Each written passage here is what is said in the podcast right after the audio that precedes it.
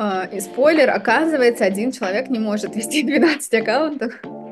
Люди отдают свой Инстаграм, и буквально через две недели мне звонят и говорят, ну, где наши миллионы? В Израиле, во Франции, в России, где угодно в 2024 году покупать будут в первую очередь у человека. Всем привет и добро пожаловать на четвертый выпуск экспортозамещения, подкаста, где российские предприниматели делятся своими историями выхода на зарубежный рынок. Сегодня у нас в гостях Мария Мардыхиашвили, основательница СММ-агентства ТОВ. А, Мария, привет и спасибо, что пришла. А, расскажи, пожалуйста, что такое ТОВ, чем вы занимаетесь, какую проблему решаете? Да, всем привет. Хотела сказать э, доброе утро, потом подумала, что у всех разные часовые пояса. Добрый день, в общем и целом. А, мы занимаемся в основном а, ведением и продвижением личных брендов в социальных сетях. Так сложилось, то есть так не было задумано изначально. Изначально я просто хотела сделать некое маркетинг-агентство, а сейчас уже спустя там почти год работы понимаю, что э, так складывается, что мы в основном работаем с личными брендами, с экспертами, с людьми, у которых есть свои продукты, но это не товарка, это там, инфокурсы, инфопродукты и консультации и все, что касается экспертности. Вот. Поэтому вот так. Сейчас работаем в основном с личными экспертами. У нас есть коммерция, но, как показала моя практика, даже коммерция, которая к нам в итоге попадает и остается, она все равно связана с сильным личным брендом за ней. А почему так, как тебе кажется? Почему вот мне Такая кажется, трансформация. что я основательница агентства, и это мне интересно, и там, где у меня горит глаз, то, чем мне хочется заниматься, а, там и находится отклик. Плюс мы не совсем стандартное SMM-агентство с точки зрения, там, опять-таки, это просто мне дает уже год работы на рынке, а, даже элементарно брифов, технических заданий, KPI и всего остального, мы, нам намного легче, и мы продуктивнее работаем, все агентство в целом, если мы не говорим, мы вам выпустим три поста в неделю, 5 сторителлов до 5 сторис каждый, и это вам будет стоить x денег, какой результат это принесет, что там будет внутри. Ну, то есть об этом говорят очень редко. Я сразу поняла, что мне так работать некомфортно, еще когда не было агентства, когда это, это будет один из твоих вопросов, да, как бы как оно появилось. Еще когда я работала сама просто с людьми, я поняла, что мне так работать не хочется, это не результативно, очень классные, красивые, конечно, таблички, где три из трех выполнено, там, пять из пяти сделано, но мы забываем в этот момент про результативность, про продвижение и про то, зачем мы вообще здесь, собственно говоря, собрались и что мы здесь делаем. Поэтому постепенно коммерция начала отваливаться, плюс коммерция для меня все-таки если мы говорим, допустим, о товарке, которая не находится в Израиле. В Израиле э, с товаркой в социальных сетях все очень плохо, Поэтому, если мы говорим о товарке, которые, допустим, ко мне приходили бренды из России, там, бренды одежды, не знаю, домашнего текстиля и так далее, мне очень тяжело творить и проявлять креатив удаленно. То есть, если мы говорим о съемке, а это то, что сейчас в агентстве на мне, то есть креатив, визуал, это сейчас какая-то моя зона ответственности, мне удаленно, там, пару раз мы сделали съемки, но мне хочется присутствовать, продюсировать, находиться внутри проекта, Поэтому я в какой-то момент поняла, что пока остановимся на личных брендах, возможно, это изменится, но тогда для этого просто мне нужно, скорее всего, уже в партнерство ставить кого-то, кому это интересно. Я проработала в товарке пять с половиной лет в маркетинге, и я просто, видимо, уже выгорела от э, продаж в социальных сетях э, продуктов. А как ты перешла? Вот я так понимаю, ты сначала сама по себе работала, да, потом сделала агентство. Как ты да, я, вот этот переход? Да, я в Израиле целый год, продержала, продержала целый год, поняла в какой-то момент, что не хочу, нужно что-то менять, и ушла во фриланс просто через личный бренд, потому что здесь, в Израиле, из-за опыта вот этого найма у меня было, была какая-то платформа личного бренда, которая мне позволила выйти в социальные сети, сказать, hey, guys, я свободна, а, ухожу в свободное плавание, показать два-три примера, что я умею делать, и набрать себе клиентов. А, и спойлер, оказывается, один человек не может вести 12 аккаунтов. Удивительно. Что... Это, знаешь, это действительно удивительно, потому что мне казалось, ну что там, ну то есть где один, там и 12. При том, что у каждого клиента входили, там, я в первый пакет включала съемки, стратегические сессии, но там физические количество рабочих дней в месяц не вмещало, это вообще как бы не вариант. Но я очень смело поднабрала себе людей, все, кто там из близкого круга откликнулись, потом начала работать сарафанка. Я в целом уже через месяц такая, ну, кажется, что-то идет не так, я работаю 28 часов в сутки, а их всего 24. А, я не сплю, не ем и пытаюсь, ну и уже все, уже начинается история того, что ты даже работая over часы, ты не успеваешь. Я подключала сначала, это ужасно, но дешевую рабочую силу. Ну, ужасно звучит, но по факту мне кажется, что многие через это проходят, когда я там в Инстаграме искала, кто мне поможет, там, ищу SMM-менеджера в команду, когда я вообще не, не имела представления, что такое бизнес, предпринимательство, агентство, мне просто нужны были дополнительные руки срочно, потому что я не успевала. Пообжигалась очень много на том, что, оказывается, это тоже не работает, и люди без опыта подводят, не выходят на связь, пропадают и так далее. И уже в какой-то момент я решила, что, ну, надо что делать дальше. Либо как бы я уже ухожу тогда в найм, либо мы играем во взрослую игру и строим бизнес.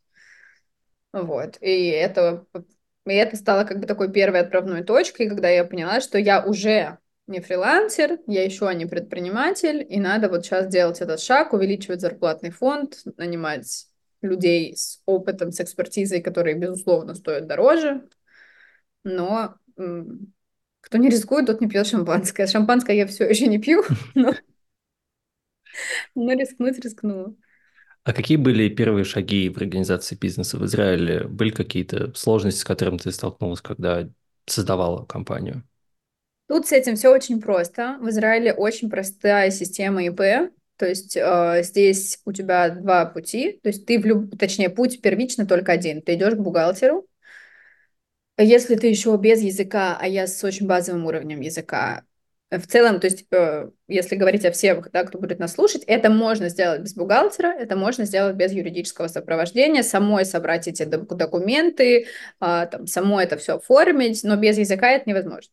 Соответственно, я просто пошла к бухгалтеру, сказала, мне нужно, э, здесь это называется ЭСЭК, по-русски это ИП, я сказала, мне нужен ЭСЭК, а, когда ты начинаешь, ты открываешь упрощенную, как, как в России самозанятость, да, ты по упрощенке открываешь себе ИП, а, которая живет в низком налоге, то есть я не плачу 17% налогов до определенного уровня дохода в год. А, ты нанимаешь, ну, то есть первично должен быть бухгалтер, то есть все, как только ты открылась, без бухгалтера ты не можешь существовать, потому что она должна подавать все твои доходы, расходы, все остальное, но все это очень просто, их огромное количество русскоговорящих в каждом городе. Можно выбрать по любой цене, условно, то есть это недорого, поэтому это заняло один день открыть ИП, ЭСОК и все. Вот, вот ты уже предприниматель. Поэтому mm. трудностей здесь не возникает. Это, это хорошо. Да, Хотя это... бы на этом этапе. Да, на этом этапе все достаточно просто. А, в ее стоимость входят консультации, то есть она тебе все рассказывает, какие документы собирать, как, ну тут действительно просто. Тут существует приложение, в которое ты уже абсолютно спокойно в электронном виде выставляешь все чеки, забиваешь расходы, скидываешь все файлы, все подгружаешь, все это не надо никуда ходить, стоять в очередях. Ничего такого, все работает электронно, оно все, понятное дело, не бесплатно, но стоит каких-то суперадекватных денег на самом деле. А ты сразу начала нанимать? Или там еще какое-то время прошло, прежде чем? Я сразу, я в какой-то момент сразу наняла проекта, потому что на тот момент проектов было 5 или 6, и я уже забывала, где что я успела, сдала, не сдала. Уже была девочка на подмогу, которая там, помогала с оформлением, а, первый такой важный шаг, который на самом деле э, сейчас, если Женя будет смотреть, ей будет приятно, потому что это первый шаг, который сделал из нас по факту агентство, когда появился Project Manager, которая сейчас она уже выросла до операционного директора, то есть которая взяла на себя всю выстраивание вот этой структуры, потому что я в этот момент была просто, ну, то есть, я не знаю, как в мультиках, вот так вот колеса крутились просто бесконечно, и не успевала остановиться. Она в этот момент, я продолжила ехать дальше, а она села разгребать, создавать структуру, а, выстраивать структуру коммуникации, табличек и всего остального. Я так понимаю, вы работаете и с израильскими клиентами, и с российскими, и во Франции у вас есть проекты. А понятно, почему у вас есть э, клиенты из Израиля, понятно, почему есть из России. А с французскими как вы их нашли? Мы их не искали. У меня на данный момент я вообще никого не искала. Хочется в этот момент суеверно поплевать через плечо, постучать по дереву, но у меня мраморный стол. А, я никого не искала. А, Арина нашла меня абсолютно случайно. Ну, как случайно? Она просто вела SMM в Инстаграме. У меня не аккаунт эксперта, я ничего не рассказываю про SMM. Я сапожник без сапог, что я сделала, это хорошо оформила шапку профиля, все, просто как бы у меня пока нет э, ресурса, эксперт, экспертизы заполнять свой аккаунт. Я, я до сих пор ей спрашиваю, Арина, ну ты пришла на аккаунт ну, типа, девушки с ребенком в Израиле, там, рассказывающей про стиль Израиль и там периодически про работу. А она при этом, я ей там, с учетом того, в, какой, в каком состоянии я в тот момент находилась, я ей не отвечала неделю, мне кажется. Она два-три раза мне писала, я тут, я все еще хочу, я вот э, занимаюсь фехтованием, живу во Франции. И я все как-то в какой-то момент я к ней пришла, и она меня дождалась, потому что все это время находила там с кем-то еще на встрече там во Франции.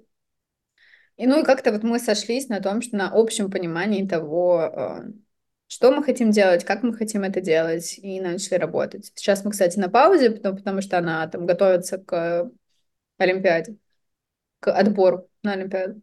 Вот, но э, в целом она просто написала мне в Инстаграме.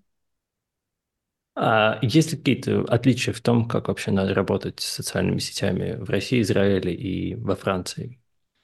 Мир социальных сетей э, в Израиле и во Франции примерно одинаковый, а вот в России и в Израиле это две, два разных вообще мира.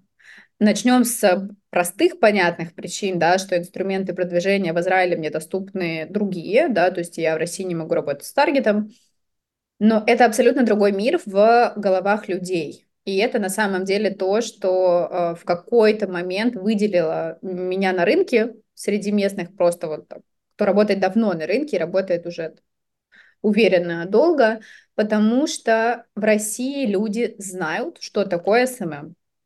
Кто-то больше, кто-то меньше, но в России образованность с точки зрения Инстаграма, его работы, что это может быть бизнесом, что этот бизнес может приносить деньги, он может работать, это такой же бизнес, как любой другой. В него нужно делегировать, его нужно делегировать, те части, которые ты там, в которых ты не являешься экспертом. В него нужно вкладываться, первое время точно. В Москве это знают, в Москве не торгуются. А, в Москве а, выше средний чек обычно. По меркам, опять-таки важно, по меркам, я сравниваю в том числе с заработными платами, да, то есть как бы в Москве условно у меня может клиент стоить там от 40 минимум до 80 тысяч. С учетом того, что мы берем несколько социальных сетей под ключ, это в рублях, я сейчас говорю. А здесь до этой суммы мне дойти тяжеловато. Люди не понимают, как это работает.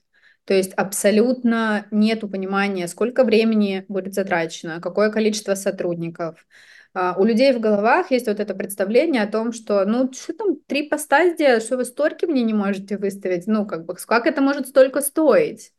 А, и тут, конечно, приходит еще в этот момент на самом-то деле девочки, это большой, большая проблема СММ-сферы сейчас, это большое количество девочек-выпускниц инста всего, всего, всего инфобиза, который существует в России и Дубае сейчас уже.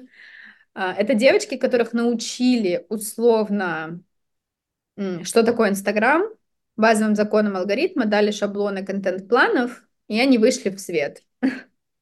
Я SMM-менеджер, я, ну, то есть у меня в неделю может проходить по 30-40 собеседований, из которых там 80% будет людей, которые не знают, что такое SMM. Они, их научили только, что такое Инстаграм, как он работает, сколько сторис в день надо публиковать, а, коммуникация с клиентом, коммуникация с работодателем, работа в команде, а, ответственность, а, понятие границ клиента и так далее, этому ничему не учат, судя по всему, на этих курсах.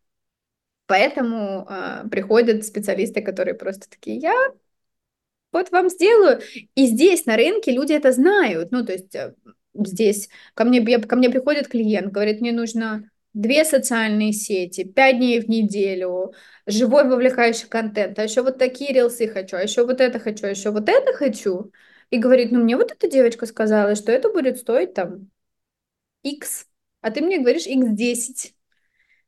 Я говорю, ну давай мы с тобой, ты сходи к ней месяц с ней работай, потом приходи.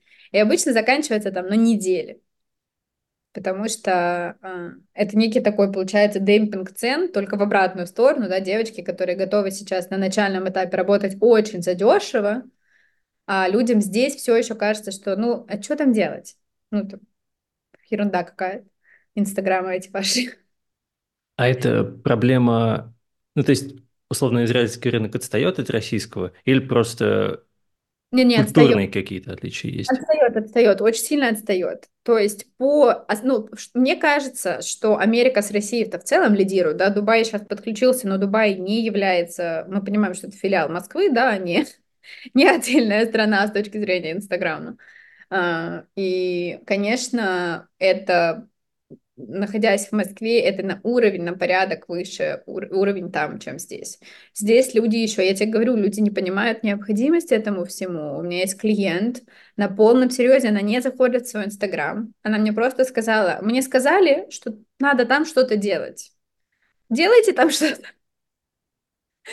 А, я там я к ней прихожу раз в месяц, она мне говорит, ну что там вы за месяц сделали, покажи мне, пожалуйста, я ей показываю, она, ну хорошо, дает деньги, я ухожу, все, ну то есть нет понимания, что это, что это за инструмент, его очень мало, то есть клиенты действительно, это знаешь как, это на, мне кажется, ну лет 5-7 назад так было в Москве, когда Инстаграм только начинал захватывать рынок, все понимали, что нам надо что-то делать, но еще никто не понимал, что, сколько это стоит, каких результатов можно достичь, и все это было просто вот эти попытки бесконечные, вот так сделаю, вот так сделаю, которые чаще всего не приводили к результату, так и здесь. Так и здесь сейчас. Им просто все вокруг шумят, то есть предпринимателям по всему миру, мне кажется, да, но условно здесь шумят блогеры, на которых они подписаны, что пора вести Инстаграм, ну уже пора как лет пять. Давайте, вперед, э, там, публикуйте, падает куча информации, как это делать, с какой частотой. Один говорит два раза в неделю, другая говорит каждый день. И вот они приходят растерянные котята, которые, ну, мне все вокруг говорят, что надо вести Инстаграм. Это они еще ТикТоки не узнали. Слушай, э, это очень моя, это моя болевая точка, потому что в Израиле ТикТок очень хорошо работает, э, не с коммерческой точки зрения, но вируситься там можно классно, туда нужно вообще другого типа контент создавать, от которого мой московский эстет немножко дергается глаз оба в этот момент, когда я понимаю, что там, там... Это смешно, у меня девочка, которая сторисмейкер, э, и рилсмейкер, я ей говорю, Карин, нужно большими желтыми буквами сделать надпись. Она мне говорит, прям большими? Ну, прям прям некрасиво большими. Я говорю, да-да, прям вот кричаще большими. И она делает все равно недостаточно большими. И я ей говорю, надо еще больше. Она говорит, я просто не могу, это некрасиво. Ну, что поделать? Тут надо так. Это для ТикТока вот мы оформляли, и там, правда, надо минимально красиво, максимально кричаще. А вот э, к вопросу кричащего, есть ли еще какие-то такие особенности с точки зрения создания контента, там, его публикации, продвижения, которые ты видишь в Израиле, которых э, нет э, в России, или которые отличаются от российской действительности? Смотри, в Израиле это, знаешь, это большой вопрос. Этот тренд не дошел, или он уже ушел, или он сюда никогда не дойдет. Но здесь нельзя вести социальные сети в стиле минимализма, а, заниженной экспозиции, а, и вот этого всего, что так любят, да, там, Москва и все остальное, а, здесь не выделишься этим, ты здесь проиграешь. То есть а, на это никто не обращает внимания, потому что восприимчивость к визуалу здесь другая. Ярче, громче, эффектнее, смешнее, пожалуйста. А, если, особенно если мы говорим, здесь в Израиле есть понятие «русская улица». То есть Израиль еще плюс ко всему, это для меня просто шок, как для... Ну и здесь на самом деле это, все, это боль всех маркетологов, потому что здесь абсолютно два разных мира внутри одного. Русскоговорящие и ивритоговорящие. Это абсолютно разные люди по восприятию визуала, Это абсолютно разные люди по тому, к чему они привыкли. Ивритоговорящие — это чаще всего коренное все равно население, которое вообще другая планета. Они громкие, они шумные, им нужны сильные акценты визуальные, им нужен посыл, который считывается на второе касание. Если московская публика, русскоговорящие люди могут воспринять продажу через 3, 4, 5 касаний, то израильтянам нужно с первого же раза говорить, что можно купить, уже можно купить, уже покупаете их, не надо долго греть, им надо сразу в лоб говорить, что это классно купить. И у всех маркетологов, СММщиков, людей, которые ведут свои аккаунты, один большой вопрос, на каком языке тогда его вести. И это боль каждого моего клиента, который находится в Израиле, потому что, ну, то есть, и это не 50 на 50 русскоговорящих процентов 25-30, все остальное ивритоговорящие люди. При этом говорить на иврите, писать на иврите, вести соцсети на иврите, многие не могут себе позволить с точки зрения отсутствия языка, да, то есть если ты русскоговорящий мастер, не знаю, там, косметолог или ты, ты не можешь даже привести к себе клиента ивритоговорящего, потому что ты не говоришь на иврите. Получается, что ты со всего рынка охватываешь только 25-30%, ты его отрабатываешь, в какой-то момент тебе становится уже тесно, и начинается вопрос, что делать дальше. И он у всех, и нету единого ответа. Кто-то говорит, создавайте два аккаунта, кто-то говорит, учите иврит, кто-то говорит, э, сидите на русской улице, пока ее всю не, не израсходуете условно. Нету вот понимания точно, что делать и какая стратегия выигрышная, нету, потому что нету такого опыта все русскоговорящие люди, которые приехали и готовы сделать классный бизнес, приехали там 10 лет назад максимум. За 10 лет просто еще не, не сформировалось понимание, как лучше. А ты говоришь, что э, как, ну, в SMM, да, на второй пост сразу, значит, э, говорите людям, как купить и что купить. А с точки зрения продажи твоих услуг или подобных B2B э, сервисных услуг, тоже цикл сделки меньше, чем с российскими клиентами, и тоже им проще продавать с точки зрения вот именно какого-то, ну, скорости. А, то есть имеет ли это место быть? у меня не так много людей, которые здесь живут давно, которые головой ассимилировались. То есть у меня все равно, я все равно на русскоязычный рынок в основном работаю. Пока я как раз таки из тех, кто пока работает на русскоязычный рынок. А, но те из, те, из русскоязычных, кто здесь давно живет, с ними цикл все равно проще. Опять-таки, потому что в Москве а вы мне пришлете бриф, а, а договор, а у вас самозанятость или как мы оформляемся. Я напоминаю, в Москве это нам еще надо с еридами и рекламными размещениями разбираться, там, нужно это, не нужно это, что мы с этим делаем и так далее, да, продаем мы что-то, не продаем мы что-то, обожаю просто. В этот момент вытерла слезу скупую от боли, реально. А, просто вот что у меня вчера на совещании этот вопрос занял полтора часа. Мы пытались разобраться, а мы можем или не можем, а как мы можем, а что мы можем. Вот. Здесь все проще. Здесь к тебе приходит человек, говорит, э, сделай, чтобы было красиво. Напиши мне просто в сообщении, что вы будете делать, что нужно от меня. А, ну, как бы очень, очень простая здесь коммуникация. А, не скажу, что... Ну, у меня сарафанка хорошо работает, поэтому мне не приходится прям защищать э, и доказывать, что там, я хорошо работаю и ну, заплатите мне деньги. Но при этом продавать здесь, конечно, попроще. Но это B2B, а инфобиз продается здесь намного хуже. То есть э, все, что касается лекций по Инстаграму и консультациям по Инстаграму и всему остальному. Здесь к этому очень скептически ко всему относятся, поэтому я вот ничего такого и не продаю до сих пор, потому что продается это тяжело и очень много возражений по пути. То есть те, кто осознанные, они быстро покупают, а те, кто неосознанные, большая часть, они как бы, им, в общем, фиг продаж. А, ты знаешь как? Им получается продать, но цикл очень долгий. Они, у них Чаще всего у этих людей есть клиенты, у них нету такого, что бизнес умирает, но у них нет больше сил, и все вокруг говорят, веди Инстаграм. Но когда тебе говорят, веди Инстаграм, а у тебя нет необходимости в клиентах, ты не готов масштабироваться, ты, опять-таки мы говорим, если я врач, консультант, не знаю, кто угодно, да, кто работает с людьми, Если у тебя забито 90% твоего графика, нет смысла вести SMM, ну, нет смысла делать социальные сети ради 10%, да, как бы, там придет больше, я приведу больше людей, куда ты их пихнешь? Никуда.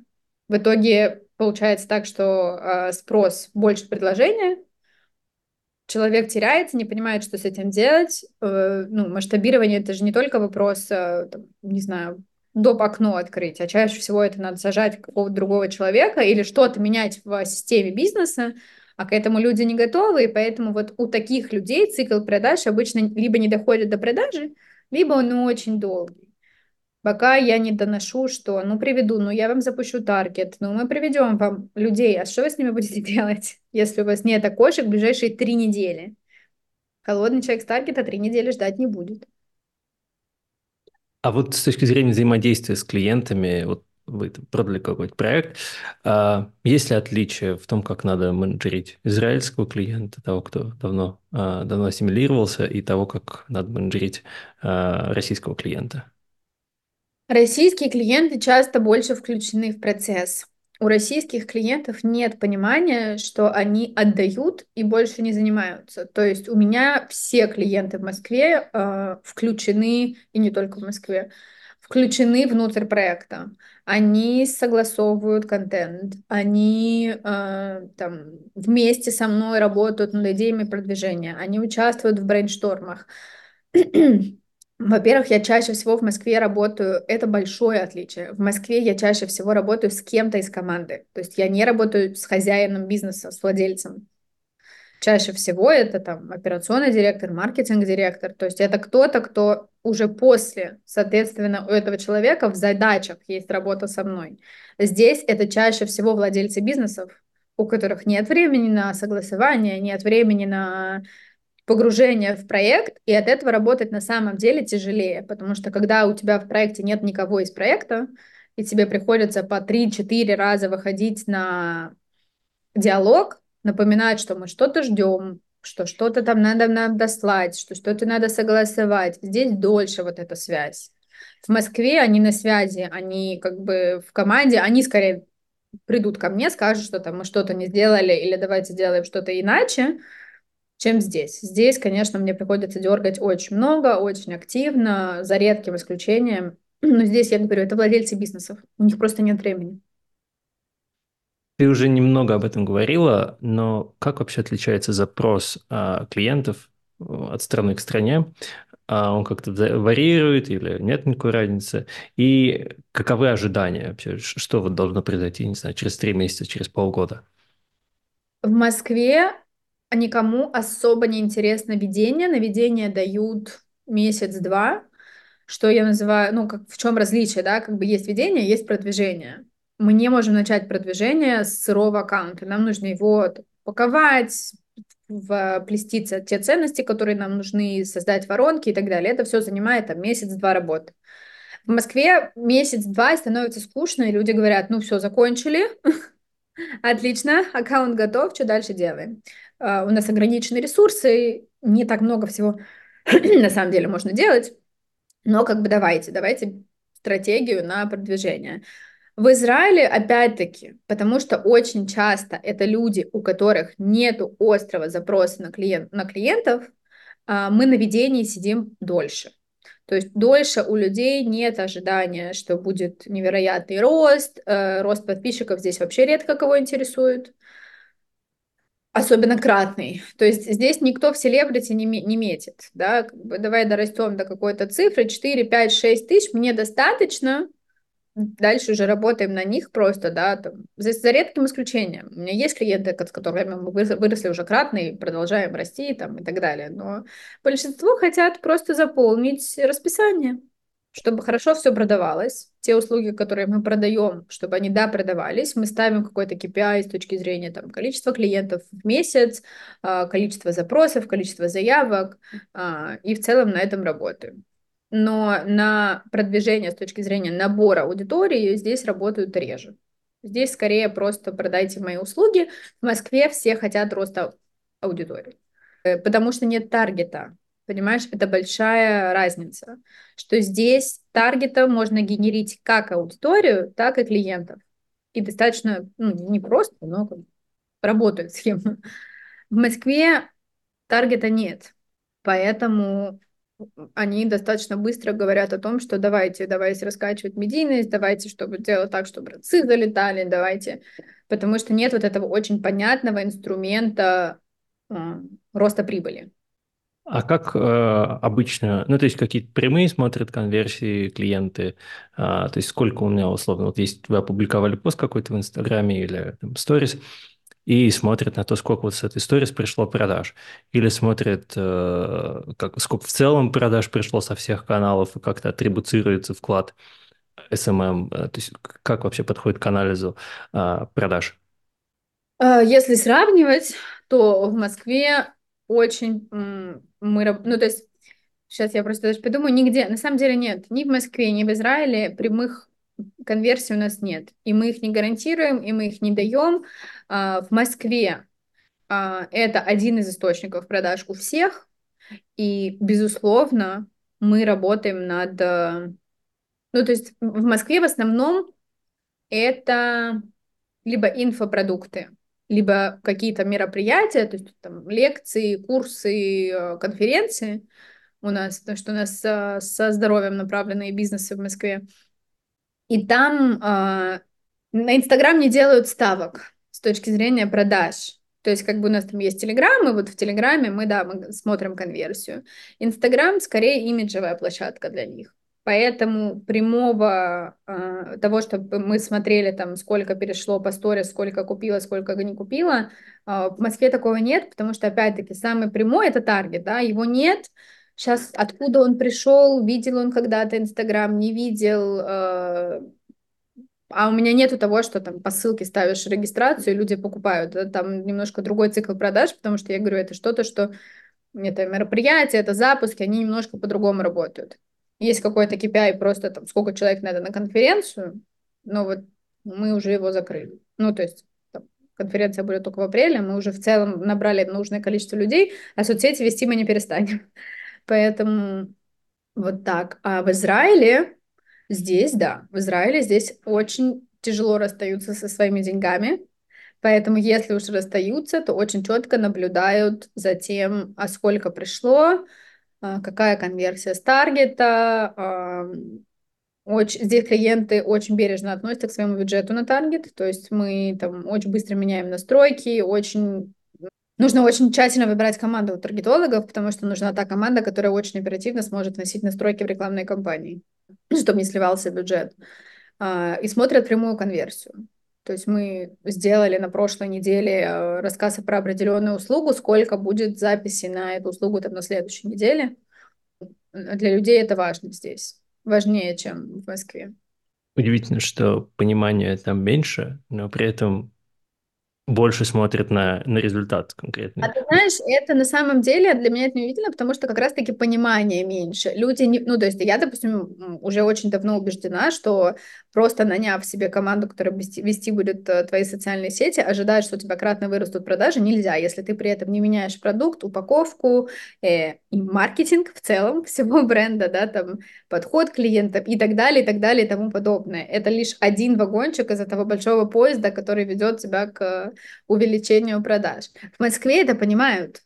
В Москве понимают, что, окей, я вложила сюда X денег. Для чего? Для, для имиджа, для вовлечения, для создания комьюнити, для того, чтобы была коммуникация аудитории внутри, а, там, и, безусловно, для продаж. Но для продаж не стоит в, первой, в первом пункте. Здесь люди не понимают, что если я привела вам 10 человек, а вы 8 слили на этапе продукта, это не моя вина, мне приходится об этом говорить. Что если я вам провела 10 заявок, и 8 из них вы забыли обработать, мой KPI это, что я их привела. Ну, то есть, как бы, не то, что вы их забыли обработать, как бы, то, что вы забыли их обработать, не моя ответственность. Люди здесь этого не понимают. Люди отдают свой Инстаграм, и буквально через две недели мне звонят и говорят, ну, где наши миллионы? А что-то людей не прибавилось за две недели. Никакого эффекта не вижу от вашей работы. В Москве такого мне никогда в жизни не скажут через две недели. Дай бог, мы за две недели переупаковали 50% профиля. Как. Ну, очевидно, то, что из того, что ты говоришь, э, рынок в России гораздо более сформированный, какой-то оформленный и э, в какой-то степени более правильный. Вот я, допустим, как бренд проработал в России какое-то время, и сейчас выхожу за рубеж. И в том числе, значит, я в течение своей деятельности вел а, социальные сети. Из того, что я узнал а, на российском рынке, если что-то, что мне обязательно нужно унести с российского рынка, и там, если я выхожу в Израиль, в Францию, в Германию или еще куда-то, мне надо это принести с собой. Есть ли что-то, о чем мне стоит забыть и, и не вспоминать? Да, стоит забыть о вылизанной картинке, это точно. Сейчас в целом идет тренд на трушность. Он и в Москве начинается. Просто когда тебя несколько лет учили создавать идеальные визуалы, а, писать 150 шрифтов, придумывать, а, значит, оформлять одну сторис по два часа, и тебе сейчас резко говорят, а теперь у нас тренд на трушность, очень тяжело двигается рынок, все равно люди продолжают это делать.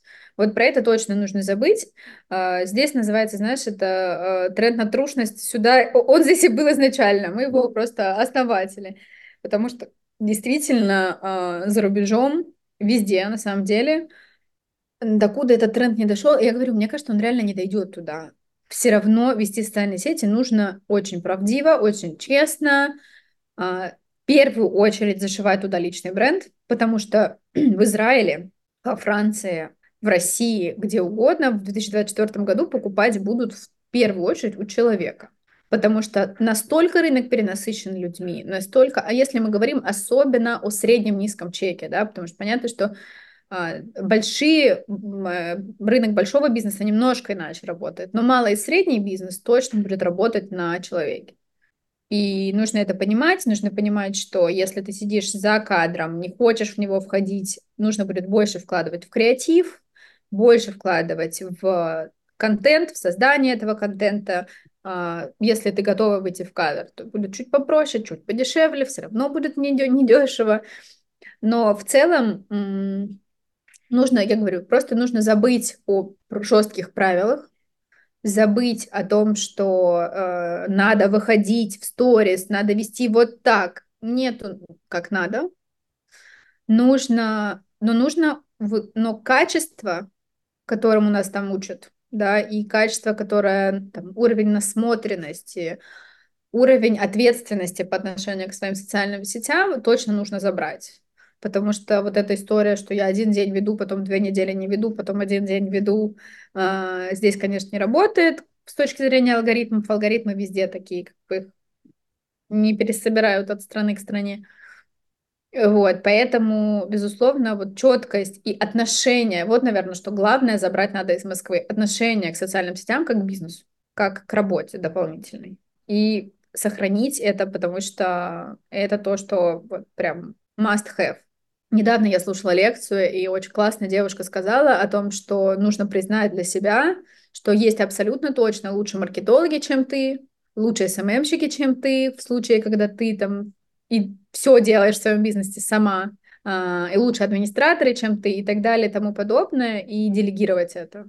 Вот это то, чему учит московская школа, что будь, будь ты блогером-миллионником, э, предпринимателем, у человека, у которого бизнес завязан на личном бренде, просто человеком, который блог раскручивает, это все направления, в которых твой блог – это бизнес.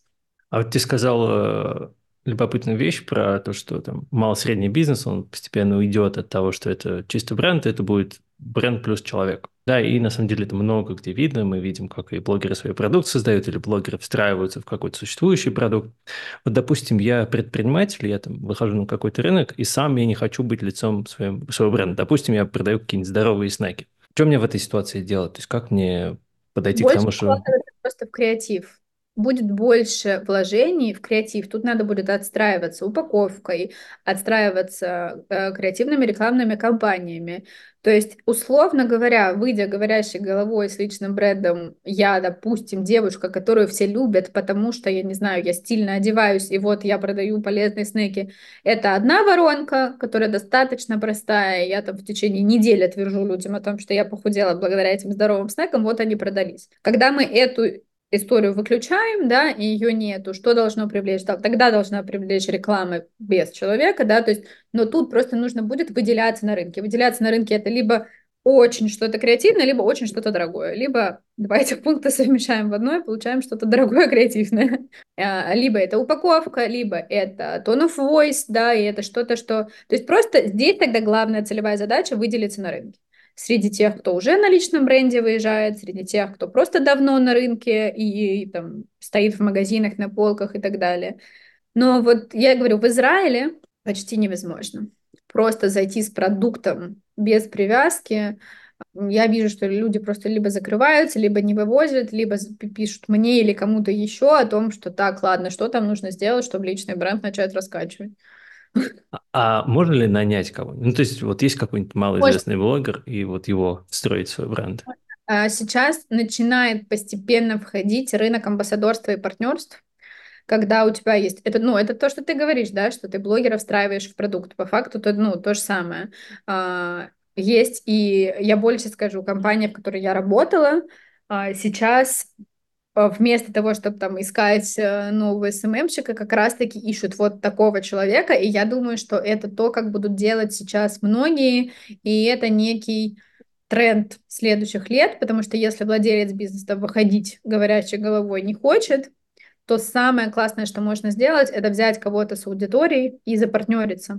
Либо сделать его амбассадором вечным, бесконечным, да, который будет по договору снимать и генерировать какой-то контент и носить там или есть, или там ходить только в ваше заведение, а, либо прям полноценно включать его в аккаунт. У меня была эта идея, а, у меня даже была там здесь в Израиле, мы работали со школой искусств, и там просто моего времени не хватило. Я им говорила, давайте я буду приезжать, и я как раз-таки стану вот этим, ну, я просто очень сильно в них верила, я до сих пор верю, буду приезжать и буду там вести какие-то лайв-штуки прямо тут из школы, все, и там просто мы по времени не сошлись, что у меня свободного его тогда вообще не было. Но, безусловно, это классный выход, найти себе либо кого-то из команды, найти, кто горит, кто, кому это интересно, вот это проявляться. Но тут будет двойной выигрыш, если вы найдете кого-то еще из аудитории, хотя бы какой-то. У меня вот еще один вопрос, касающийся выхода допустим, я понимаю, что SMM это важно, и там, у меня есть какой-то план продаж, я могу на самом деле от плана продаж в теории да, построить, там, сколько мне надо, я не знаю, при, какую аудиторию привлечь, чтобы когда-то она там в итоге конвертировалась в продажи. Но есть ли какой-то минимальный бюджет, с которым надо, с точки зрения рекламного бюджета, а, с которым надо выходить на там, любой более-менее сформированный рынок. Ну, потому что понятно, что сейчас органические охваты падают, и надо как-то в любом случае стимулировать а, органический охват а, платным охватом. Вот есть какой-то минимальный порог, ниже которого падать нельзя, иначе там все твои действия будут бесполезными. Э, смотри, на каждом рынке каждой страны э, первое, что нужно сделать, это сходить к таргетологу, который работает на этом рынке, и спросить минимальный бюджет в день, потому что он везде разный. Во Франции он выше, чем в Израиле. В Израиле он тоже, понятное дело, что скачет от ниши к нише, но он не дешевый. В Израиле минимальный бюджет прям хороший такой. А, он не звучит как минимальный, когда, когда клиентам о нем сообщаешь. А, это первое, что нужно сделать для того, чтобы оценить, потому что, смотри, а, глобально я, это очень забавно, потому что в моем агентстве таргетологов нет у меня таргетологи на аутсорсе. Я там не имею ничего, но я их продаю лучше вообще, мне кажется, иногда лучше агентство. У меня было пару клиентов, которым я сказала, я вам не нужна, берите таргетологов, все у вас получится. Но это действительно так. Если хорошая, качественная команда, и ты находишься не в России, тогда это первое, что нужно сделать, узнать, сколько тебе будет стоить таргет, подумать о том, сможешь ли обрабатывать входящие запросы ты, или тебе нужен бюджет на человека, который будет обрабатывать входящие запросы лиды, это первый пласт, который, э, если ты товарка, если у тебя услуги, если что угодно возьми, на самом деле любую нишу возьми, то время, пока ты будешь раскручивать личный бренд, или ты будешь создавать, упаковывать социальные сети, или ты будешь идти там в партнерство с кем-то, все это время реклама уже может работать. А, реклама может работать, реклама может работать в холодную, вообще не вести ни на какой аккаунт, а просто собирать заявки, лиды, сиди, обрабатывай, условно говоря, да, там, пожалуйста.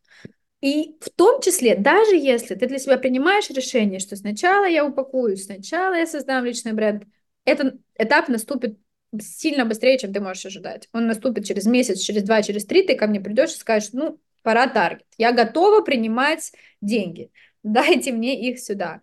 И тут надо понимать, что сразу заложить это в бюджет, пусть оно будет, оно будет там на 2-3 месяца вперед, потому что э, нежелательно отключать таргет там, через 2-3 недели. У нас не пошло, не получилось, мы отключились. Там есть много гипотез, которые надо протестировать. В среднем я говорю, что 3 месяца закладывается на то, чтобы у вас бюджет был на таргет на 3 месяца. Вот. Соответственно, это первое, без него входить я не рекомендую. Все остальное, по факту, на самом-то деле, можно генерить э, пока органикой. Если ты готов выходить в кадр, это одно, если не готов, значит, нужно просто тогда продюсировать съемки.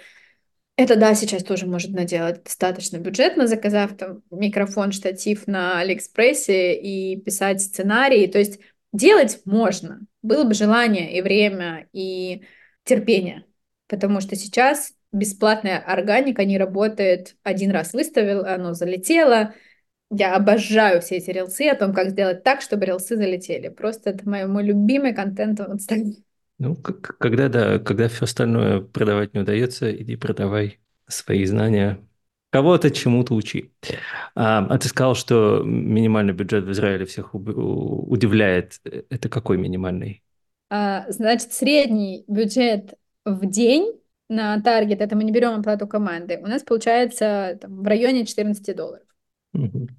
Ну, терпимо вроде бы.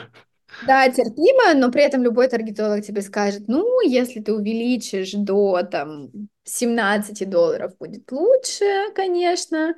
А потом а, здесь еще важно, смотри, не все здесь соглашаются на, а я не знаю, это вообще законно говорить, на то, чтобы указывать страну, которая безналоговая в рекламном кабинете. Это возможно делать, но не все здесь это делают. Соответственно, тогда ты еще платишь налог на рекламу. То есть это 16, там, 17 шекелей плюс налог. Ой, долларов плюс налог. Не, не слышал о таком лайфхаке. Любопытно. Ну вот, если у тебя есть таргетолог, спроси у него, можно указать страну, которая без налога. Никак не влияет на рекламу, просто это можно сделать. У меня, наверное, последние два таких традиционных вопроса. А, первый, какие бы три совета ты дала предпринимателям, которые хотят выйти за рубеж, но пока этого не сделали? Угу. Первый совет – очень внимательно изучить не просто конкурентов, не рынок конкурентов, а людей, целевую аудиторию, и изучить их э, с точки зрения человек-человек. Не с точки зрения бизнес-человек, а с точки зрения человек-человек. Реально, потому что Допустим, если мы говорим про Израиль, то не изучив людей, здесь прогореть можно очень быстро, потому что это настолько другой, неизведанный нам мир людей, которые по воскресеньям работают, а по пятницам, субботам не работают. Это людей, которые в четверг вечером уже не заходят в Инстаграм или там публикуют туда только развлекательный контент, в пятницу вообще не, нет смысла ничего публиковать. То есть и это возможно узнать только по привычкам людей, да, познакомиться с ними, а, что они делают, в какой день они делают, как они работают, что страна матриархата вообще-то, и что там женщины здесь работают ровно так же, как работают мужчины. Ну, то есть это все настолько другой рынок с точки зрения человеческого фактора, что первое, что я точно советую сделать, это изучить людей, познакомиться с ними, даже не делать каздевы, не делать э, аналитику того, как продукт будет восприниматься людьми, а просто по-человечески познакомиться с людьми. А, безусловно, второй совет – узнать всю юридическую историю. Тут я советую просто сразу делегировать, не гуглить, не искать какие-то статьи, потому что лучше, чем человек, который эксперт в этом, не расскажет никто. То есть я ходила там а, по сайтам, по людям, по знакомым, спрашивая, ну как там, ну что там, сколько налогов надо платить. Потом два часа консультации с, финанс... с бухгалтером, 500 шекелей отдала, пошла, забыла на вот год бизнесу, я не вспоминаю про это, потому что мне один раз все четко разложили, да, человек с экспертизой. Здесь нужно не бояться вкладывать в экспертизу других людей, на самом деле. Это, наверное, второй совет. И третий совет, ну, он такой, он не очень оптимистичный, но, правда, три раза подумать, надо ли оно вам, потому что это не самое легкое, что можно сделать. Это действительно требует вложений финансовых, э, эмоциональных, не знаю, ресурсных, временных и так далее и тому подобное, и это по факту начинать с нуля. Потому что даже если у вас невероятная упаковка продукта, у вас э, очень классный посыл, tone of voice, я не знаю, брендбук на 150 листов, который э, был оплачен, вы заплатили за него миллионы денег, и вы точно уверены в том, что сейчас этот продукт порвет рынок 50 на 50. Либо вам придется переделывать все с нуля, либо, возможно, он действительно вы, выстрелит такой, какой он есть. Но готовым надо быть к двум исходам.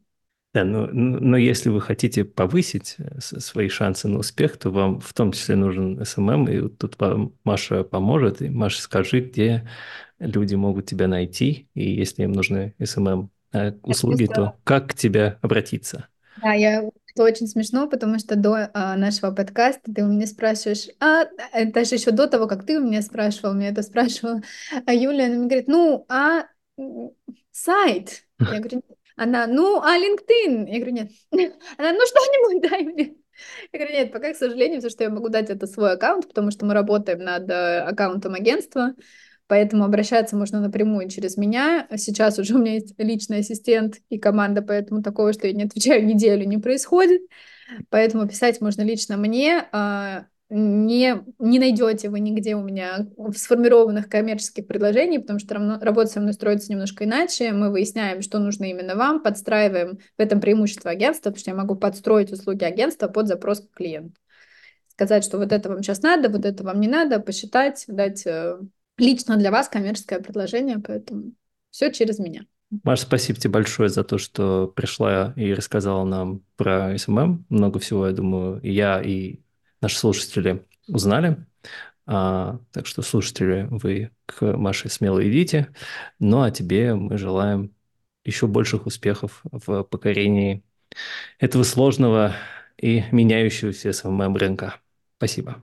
Спасибо, было очень интересно, правда.